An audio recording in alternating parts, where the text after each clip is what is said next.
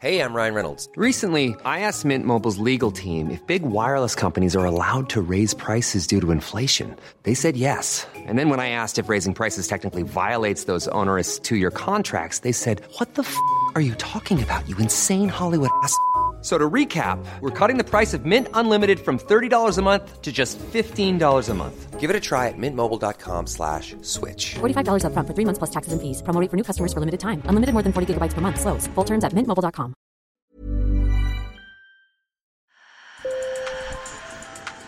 Bonjour. Hello. Hola. Marhaba bikoum. Sur le fil. Le podcast d'actu de l'AFP. Des nouvelles choisies pour vous sur notre fil info. Nous réussissons à imposer comme thème central de la présidentielle le sujet politique du grand remplacement et de l'immigration. Celle qui change nos villes, nos écoles, nos manières de vivre, notre culture et notre civilisation. Vous avez sûrement reconnu Éric Zemmour, l'un des candidats d'extrême droite à la présidentielle avec son mouvement Reconquête. C'était lors de ses vœux à ses partisans le 4 janvier.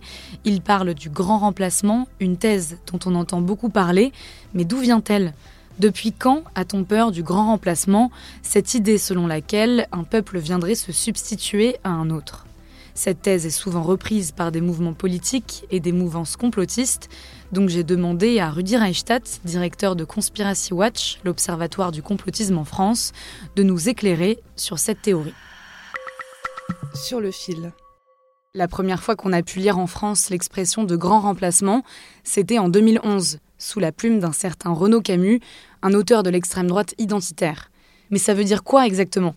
Le grand remplacement, c'est une expression qui sert à décrire euh, une situation euh, de remplacement démographique, de substitution euh, démographique imminente. Ce qu'on suggère en utilisant ce mot de remplacement, c'est que les populations ne s'ajoutent pas, qu'elles ne s'additionnent pas, qu'elles ne peuvent pas d'ailleurs se métisser, mais que euh, on aurait une population euh, plus ou moins homogène qui viendrait remplacer une population victime qui, elle, serait complètement effacée. Et c'est un thème euh, que, si on replace dans le, temps long de l'histoire des idées politiques, qui évidemment fait écho à la peur de la submersion démographique, euh, à ce qu'on a appelé d'ailleurs au début du XXe siècle le péril jaune, parce qu'on pensait que des nuées d'Asiatiques viendraient se déverser euh, en Europe et, et submerger l'Europe blanche, etc.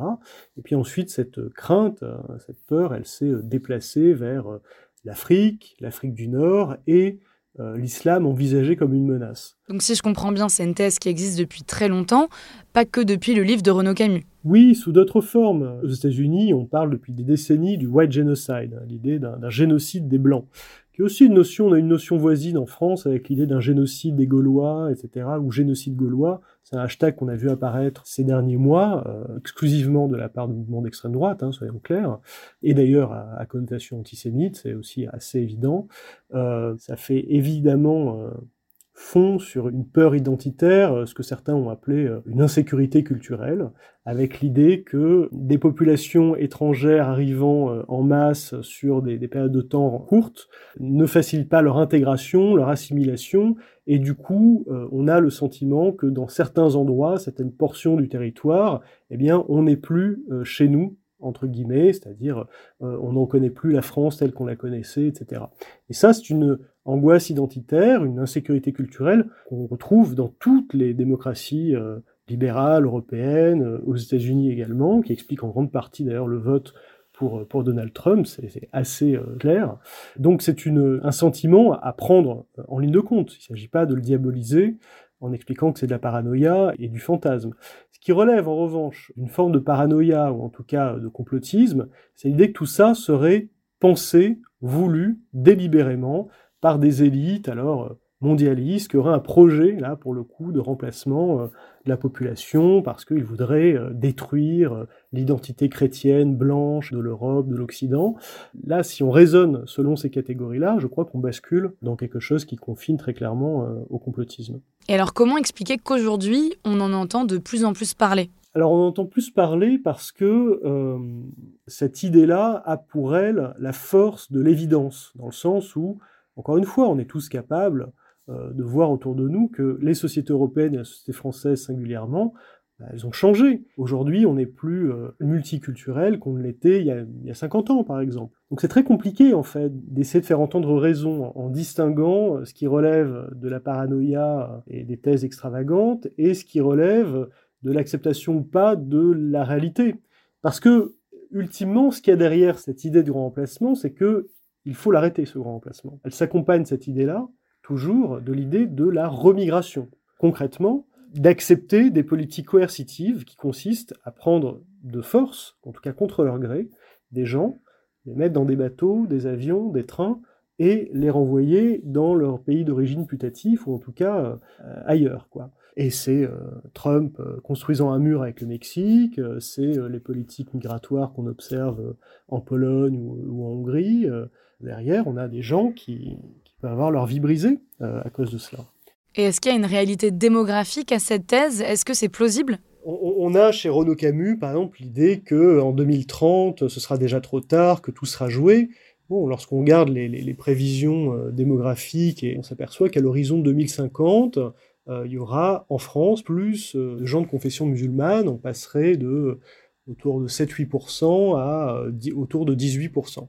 Bon, mais 18%, c'est pas la majorité c'est pas un remplacement. Notre pays, depuis les années 50, 60, c'est une terre d'immigration parce que euh, avant ça a été un empire colonial. Il faut avoir ça à l'esprit aussi, c'est-à-dire que euh, l'immigration post-coloniale, elle fait presque partie d'un continuum qui commence avec la colonisation et ça fait partie de notre histoire euh, complètement. L'interpréter comme une menace existentielle, c'est déjà un saut politique, c'est déjà une opération politique. Sur le fil revient demain. Merci de nous avoir écoutés et bonne journée. When you make decisions for your company, you look for the no-brainers. If you have a lot of mailing to do, stamps.com is the ultimate no-brainer. Use the stamps.com mobile app to mail everything you need to keep your business running with up to 89% off USPS and UPS. Make the same no-brainer decision as over 1 million other businesses with stamps.com. Use code PROGRAM for a special offer. That's stamps.com code PROGRAM.